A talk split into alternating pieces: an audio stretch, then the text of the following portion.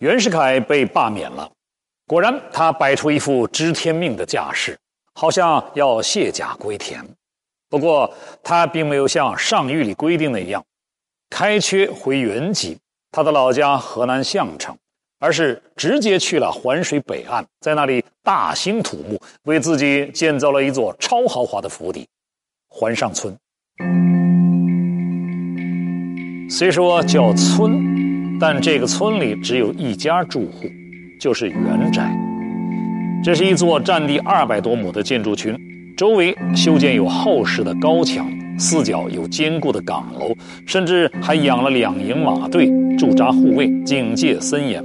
而进了府邸里面，又是另一番景色：亭台楼阁、小桥流水、瓜果蔬园，样样俱全，真是一个养生休闲好去处，别有洞天。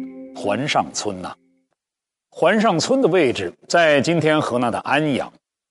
袁世凯不仅是自己来了，而且把他九房姨太太都带来了，一大家子热热闹闹的，显示出好像在这里扎根颐养天年了。但事实上，真的是这样吗？熟悉历史的朋友都知道，安阳这个地方在清朝的时候不叫安阳，叫张德府。也就是张德秋操那个张德福。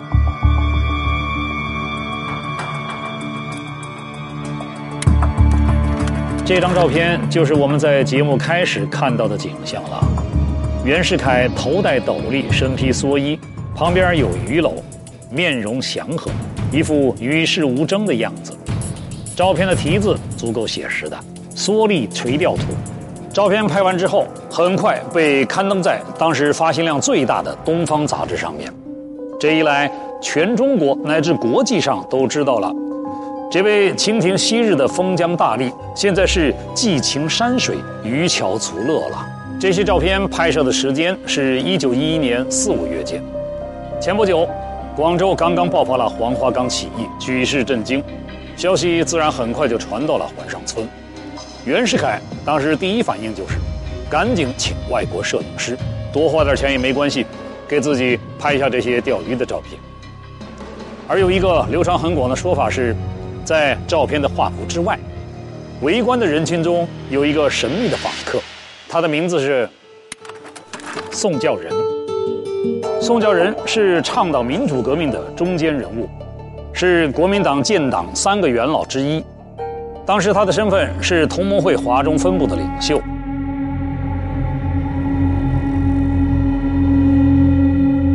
据说宋教仁走了之后，袁世凯和他的大儿子袁克定聊起了这个人。袁克定呢，根本就没把这帮革命党放在眼里。他说：“孙文之流，哼，不过是些小毛匪，成不了气候。”不料袁世凯听了以后，瞪着眼睛。你见过哪样的小毛匪？对内有檄文，对外有宣言，要建立共和政府的。过了半晌，不知道是对着袁克定还是对他自己，袁世凯又沉吟起来。要留意与这些人的关系，尤其是这个姓宋的，需处处提防。别看他自称是桃园渔夫，哼，老夫我不也是在这里钓鱼？两年以后，宋教仁被袁世凯暗杀在上海。这位革命者恐怕到死也想不到，这个成天把养老挂在嘴边的人，其实早就在算计他。还上三年，袁世凯其实一点都没闲着，他成天忙的全心全意就是一件事儿：韬光养晦。什么诗书渔樵，哼，这些都是幌子。要是不信的话，看看这是什么东西。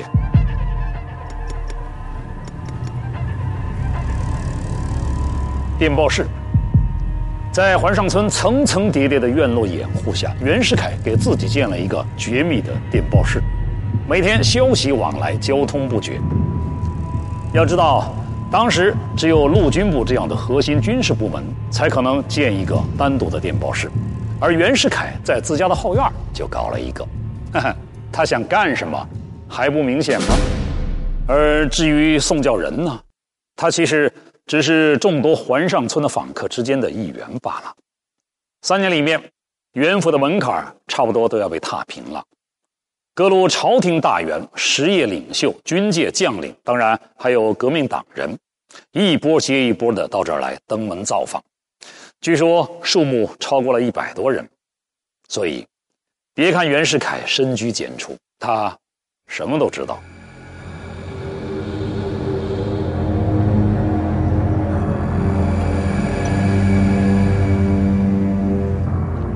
有句话叫做“茶杯里面起风暴”。九州率土之滨，环上村只是个弹丸之地。但就在这个小小的府邸之中，袁世凯正在打造属于他自己的政治中心。这居乡野之间，他的政治抱负，全都在这首小诗里面。百年心事总悠悠。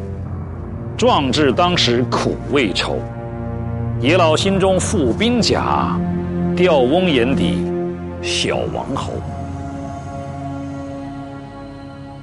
一九一一年十月十一号，旧历宣统三年八月二十，是袁世凯五十二岁的生日。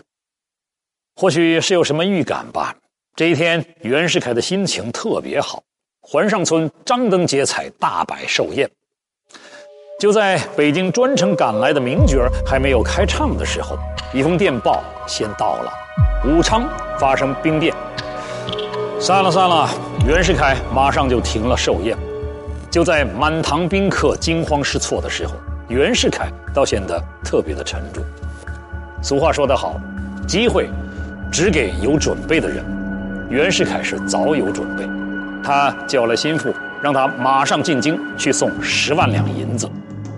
给谁呢？内阁总理大臣爱新觉罗奕匡。内阁总理大臣说白了就是宰相。袁世凯一出手就是十万雪花银，这里边的意思，奕匡能不明白吗？于是他火速入朝觐见载沣，力促朝廷邀袁世凯出山。奕匡舔着老脸以辞职相威胁，最后载沣实在没有办法。万般无奈之下，只好发出了上谕。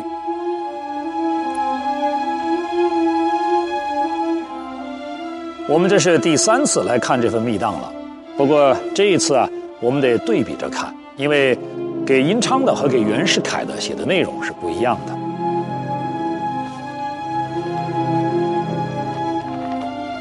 给殷昌的里边有这样的话。训派陆军两镇陆续开拔赴鄂搅拌，一面由海军部加派兵轮和率长江水师即日复员，所有湖北各军及原军队均归节制调遣，照顾得很周到啊！主力军都是中央调拨的，而且还派了兵舰，地方军队都要归他指挥。再看看给袁世凯的这份呢，湖广总督着袁世凯补授。并督办剿抚事宜，迅速赴任，都是中央派来的，这差别怎么就这么大呢？补授听起来就别扭，而且捕了半天只捕了个湖广总督。袁世凯可是做过直隶总督兼北洋大臣，权倾一时的，这个官他可能还真看不上。给个官就是为了去当炮灰？哼，这事儿谁干嘛？袁世凯当即就回绝了。臣足疾未愈，恐负圣恩，万难上任。袁世凯这么拿架子，估计载沣这时候真的是又动了想杀他的心。可是环顾四周，现在要是宰了袁世凯，谁替他去搅拌革命党啊？宫中无人呐，现在可不是泄私愤的时候。可是请他不出来怎么办呢？哎，换人，再请。但是后来是外务部尚书，徐世昌是邮传部尚书，袁世凯是直隶总督，徐世昌人家是东三省总督。那袁世凯后来做军事大臣，徐世昌也做军机大臣，两人都做到做官做到顶尖级的啊这样的呃官员。不管怎么评价，就从这一方面来说，他们两个人因为应该说人间的真诚的情谊，真诚的朋友这样的关系。我们刚才听到的是安阳师范学院历史系教授张华腾的采访录音。他提到的徐世昌，正是清廷派出的二请袁世凯的高官，就是我身后照片上这位。他当时是清廷的协理大臣，也就是副宰相。原来这徐世昌出身贫寒，他也是河南人。当年进京赶考的时候没有盘缠，袁世凯听说了，当场就出手：“大哥，拿去用。”徐世昌接过来一看，乖乖，好几百两银子。后来他金榜题名，一步一步走上了高位，那过手的银子也是成千上万。但是再多的钱，也比不上袁世凯当年急人所难这份心。所以，请袁世凯出山，徐世昌当然是不二人选。理由倒是挺充分的，不过。有一点，清廷可能欠考虑了。徐世昌和袁世凯关系好是好，可是有点太好了。这两人要是合起伙来算计上头呢，徐世昌还真就这么干了。一九一一年十月二十号，两个老朋友在环上村碰头了。一见面没用什么虚招，两人就进了密室深谈，整整谈了三天两夜。都谈出了什么结果呢？对朝廷提出了六项要求。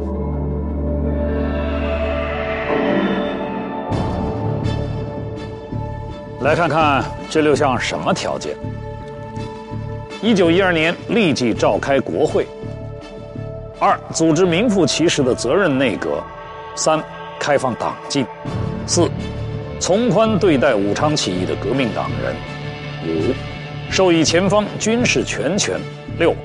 保障充足的粮饷供给，不得不说，这是一份面面俱到的谈判书。也难怪有徐世昌在，清廷能够接受的底线，袁世凯心里就更有底了。再来看这条件：召开国会，组织责任内阁，立宪派会欢迎；开放党禁，宽待武昌起义的革命党人，革命党看了会有好感。至于最后这两条嘛。那就完全是袁世凯留给自己的了，基本上就是抢人、抢粮、抢银子。带着袁世凯提出的六项条件，徐世昌回到了北京。刚一上朝，他就一头跪倒，嚎啕失声。真不才呀！袁世凯这狗贼居然提出如此苛责的条件，是可忍，孰不可忍？请圣上严惩此贼，严惩此贼呀！这是什么情况？载沣接过来一看，他眉头就皱起来了。果然是太过分了，是可忍，孰不可忍？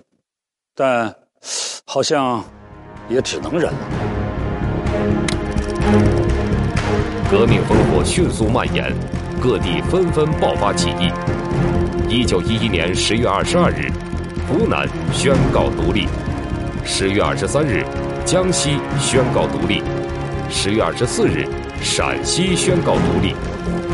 对于清廷而言，而一旦全国失控，可就不是请谁出山就能解决得了的了。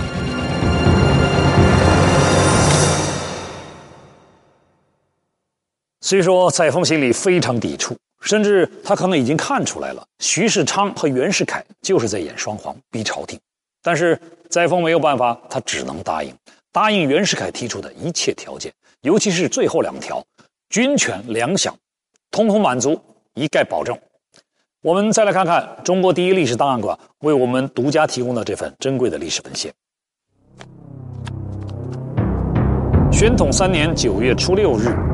内阁奉上谕，湖广总督袁世凯收为钦差大臣，所有复员之海陆各军，并长江水师，即此次派出各项军队，均归该大臣节制调遣。凡关于该省剿抚事宜，由袁世凯相机因应，妥速办理。军情瞬息万变，此次湖北军务，军资府陆军部不为遥制，以一事权，而其训奏成功。钦此，这道上谕颁发的日期是宣统三年九月六日，也就是一九一一年十月二十七号。直到白纸黑字看了，袁世凯才算满意了。开始打点行装。三天后，袁世凯正式出山。精心布置的棋局终于摆好，袁世凯风光出山，但在前线之上，他又为何做出反常动作？黄兴一面指挥抵抗清军，一面亲笔给袁世凯写了一封信，而这封信后来成了战场上的一个关键转折。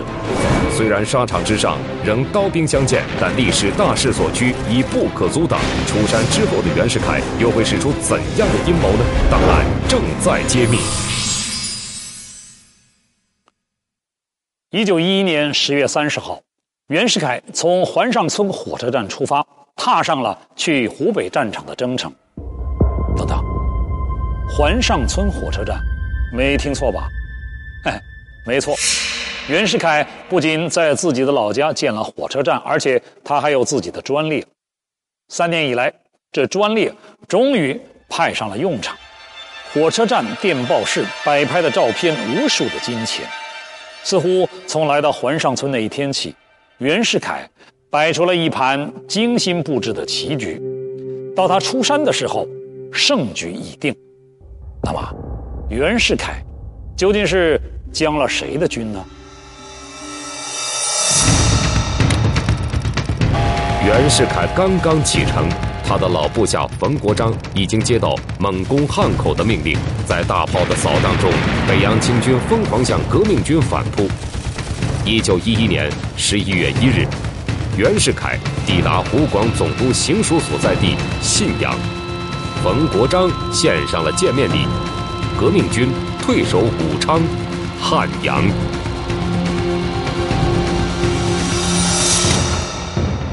冯国璋大开大合，猛攻猛打，杀得正起劲呢。当他向袁世凯来道贺的时候，他非常亢奋，马上就请命要乘胜追击，把乱党一网打尽。可没想到，袁世凯的回答是：“莫急，忍隐三年，一朝出山。”这时候的袁世凯早就不甘心只做鹰犬了。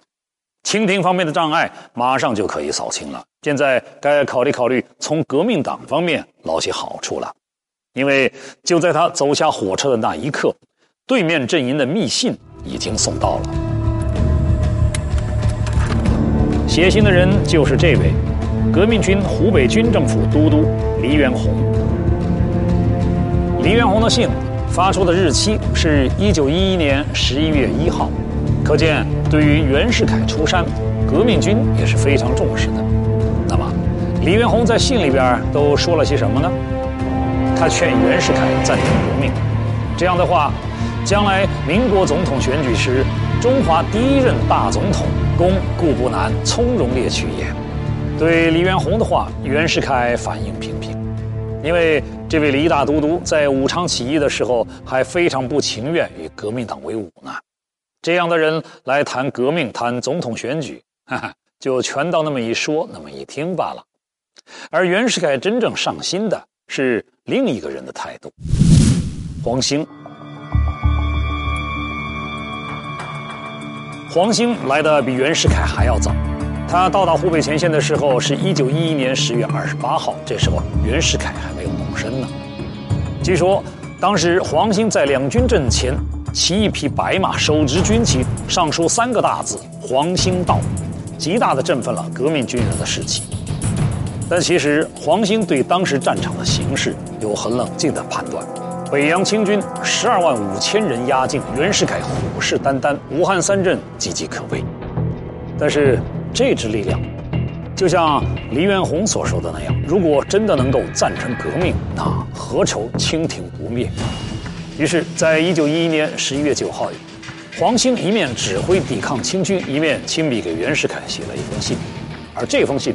后来成了战场上的一个关键转折。黄兴在信的开头是这样写的：“魏廷先生阁下，前有刘军转达，遵义尽息一切，民工以包义为怀，爱民如命。来世主必君停止战争，以免生灵涂炭。仁者用心，令人铭心刻骨。”就说袁世凯已经向他转达过这个意思，希望双方停止战争，以免生灵涂炭。黄兴表示非常赞赏。同时，他又告诉袁世凯，何不利用这个机会反戈一击，一举摧毁清廷呢？他说了这样的话：“民工之才能高出星等万万，以拿破仑·华盛顿之资格出，而见拿破仑·华盛顿之事功，非但湘鄂人民待明公为拿破仑·华盛顿，即南北各省当亦无有不拱手听命者。当袁世凯读到黄兴这封信的时候，人已经回到北京了，孙中山当时还在国外，黄兴就成了中国革命力量在国内最高领导者。他使用了这样的措辞，在袁世凯看来，完全应该是一种承诺。华盛顿是什么人？美利坚合众国的开国总统。拿破仑是什么人？法兰西共和国的缔造者。拿这两个人和袁世凯相提并论，又有“即南北各省当亦无有不拱手听命者”这样的说法。嗯，袁世凯这下还真的需要好好琢磨琢磨了。单从战场交手来看，当时的形势对双方来讲都有些微妙。武汉三镇，黎元洪坐镇武昌，他是湖北军政府的都督，对黄兴不是很服气。黄兴呢，自己带着六千人马固守在汉阳，面对气势汹汹的北洋军，他一点都不害怕。而冯国璋呢，这时候吃了几次败仗，火气正旺，他天天上奏。只要朝廷一声令下，汉阳唾手可得。那么，袁世凯会做出怎样的决定呢？袁世凯的眼光再也不会停留在一省一地的争夺上，他所看到的是湖北之后，山东、四川、湖南、江苏、浙江、广东、福建、云南、贵州、安徽的相继独立，大清王朝已经摇摇欲坠。而当靠近北京的山西也通电独立的时候，袁世凯得出了最终的判断：大清王朝眼前的困境已经不是军事手段能够单独解决的了。收到黄兴的信，过了两天以后，一九一一年十一月十一号，袁世凯派出使者，开始与湖北军政府都督进行秘密接触。而在战场上，他们依旧刀兵相见，又打又拉，以打促和。终于，在帝国主义列强的支持下，袁世凯主导的南北和谈拉开了大幕。而在三个月之后，时局再次风云突变。一九一一年的岁末，一九一二年的年初，那段时间里，到底又发生了什么呢？